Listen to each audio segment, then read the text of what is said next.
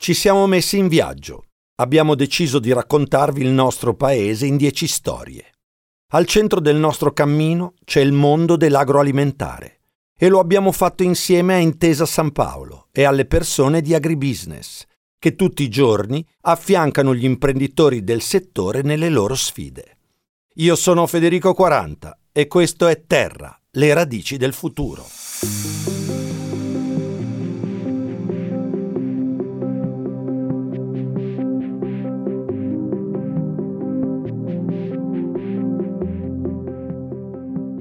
Durante un lungo viaggio, per comprendere davvero un tema o un argomento, in certi casi è necessario attraversare un solo luogo, una sola regione, perché è lì, più che altrove, che quello che cerchiamo ha messo radici, si è insomma radicato nella terra e nelle persone. Si dice che tutto ciò che la terra produce può essere utilizzato in qualche forma perché sprecarlo significherebbe gettare via un dono. Ma la stessa cosa vale per ciò che produce l'essere umano. È un metodo antico e nuovo allo stesso tempo. Si tratta di quella che definiamo economia circolare. Qualcosa che i nostri avi, i nostri nonni, che lavoravano la terra ed erano abituati a farci i conti quotidianamente, hanno sempre conosciuto e che ora ritorna con strumenti, tecniche e conoscenze certamente diverse, innovative, ma con lo stesso spirito. Mi sono reso conto che non esiste regione migliore del Friuli Venezia Giulia per comprendere al meglio il senso dell'economia circolare ed è lì che ho diretto i miei passi.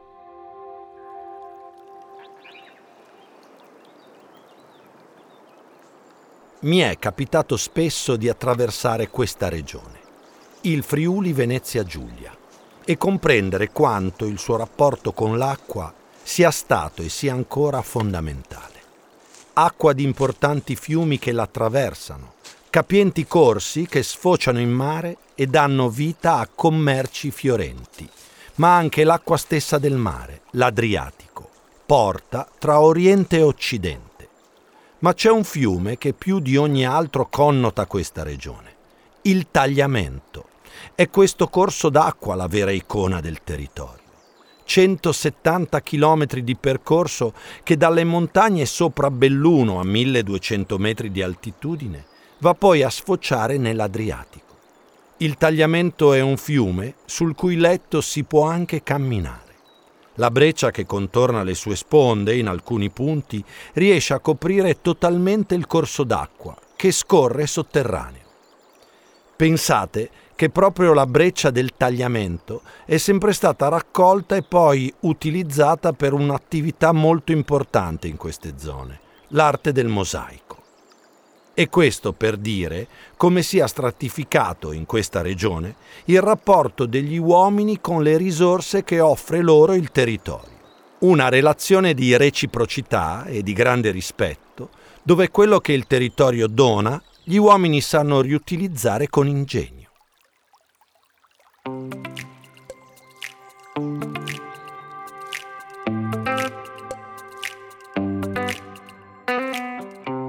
Ma cosa significa davvero rispettare e saper utilizzare le risorse che offre un territorio? Per capirlo vi propongo un esempio. Quando vengono raccolte le olive, si portano al frantoio per la spremitura. Succede in moltissime zone d'Italia. Sicuramente vi sarà capitato di vedere come la spremitura delle olive produca un olio a volte eccellente. Eppure, da quella spremitura restano molti scarti L'olio extravergine d'oliva è solo uno e certamente il più prezioso prodotto che dalle olive si può ricavare. Ma ciò che avanza non è certo da buttare. Beh, sapevate che con quell'avanzo, oltre a ricavarci altro olio più adatto per friggere, si può ricavare anche energia? È proprio così. L'avanzo essiccato può trasformarsi in una sorta di pellet da poter utilizzare nelle nostre stufe dal campo alle nostre case senza sprecare nulla.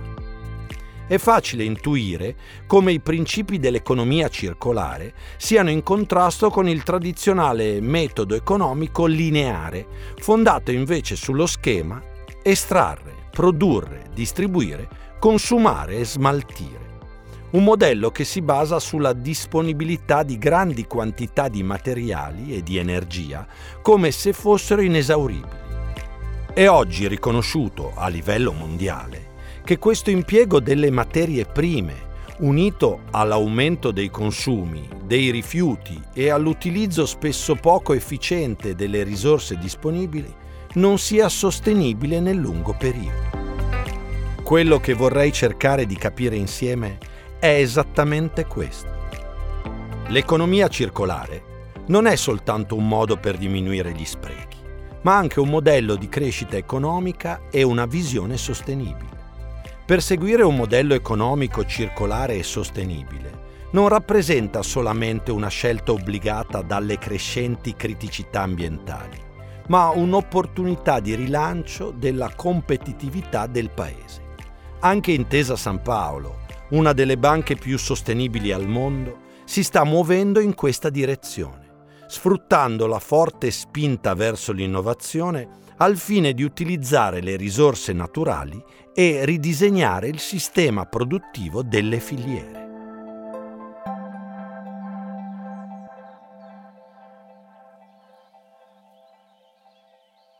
L'ho detto fin da subito che in Friuli Venezia Giulia gli uomini hanno un rapporto profondissimo con il proprio territorio. Una terra, quella di questa regione, che ha conosciuto la fatica, che ha saputo combattere con sacrificio, ma sempre guardando avanti. Per esempio, nelle campagne vicino a Pordenone ho conosciuto Luca Bernardini. Ho capito quanto la terra sia stata per troppo tempo deturpata e quanto sia necessario tornare a prendersene cura. L'azienda nella quale lavora Luca svolge un'attività importante perché si occupa di produrre concimi biologici che possano riparare i terreni su cui gli agricoltori coltivano le loro speranze. Un concime che offre al terreno le sostanze nutritive che ha perduto, tutto utilizzando elementi di recupero e assolutamente naturali. È con Luca che ho dialogato anche sul valore che è necessario dare all'economia circolare. Una terra per essere sana deve avere sicuramente dei parametri mm, chimico-fisiologici che permettano di avere poi dei, mm, dei, prodotti finiti sani. L'obiettivo della nostra azienda appunto è quello di creare dei concimi che permettono di avere dei valori poi nel terreno al di sotto di quelli consentiti per legge e che permetta appunto di avere eh, delle coltivazioni sane. Siamo quello che mangiamo in quanto i prodotti che poi troviamo nelle nostre tavole eh, sono eh, dei prodotti di derivazione animale o vegetale e un esempio di questo è quello che fa la nostra azienda. Noi eh, utilizziamo la lana, che è un sottoprodotto di origine animale, e per poterlo utilizzare chiediamo a tutte le persone, a tutte le aziende che conferiscono questa matrice di presentarci un certificato di sanità del gregge proprio perché quel prodotto poi una volta eh, lavorato andrà a finire nei, nei, terreni dove appunto cresceranno tutte quelle coltivazioni, tutti quei prodotti che finiranno nelle tavole di tutte le persone.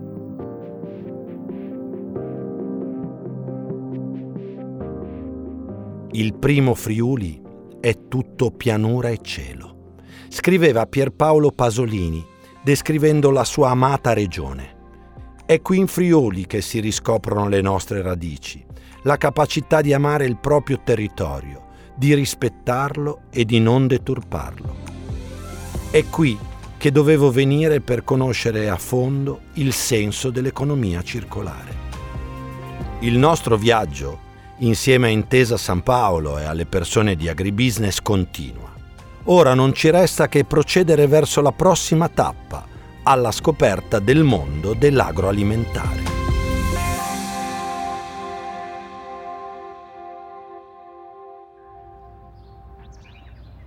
Terra, radici del futuro. È un podcast di Intesa San Paolo On Air in collaborazione con la Direzione Agribusiness. Prodotto da Dopcast con la voce di Federico 40, testi di Andrea Caterini e Federico 40, sound design Simone Negri.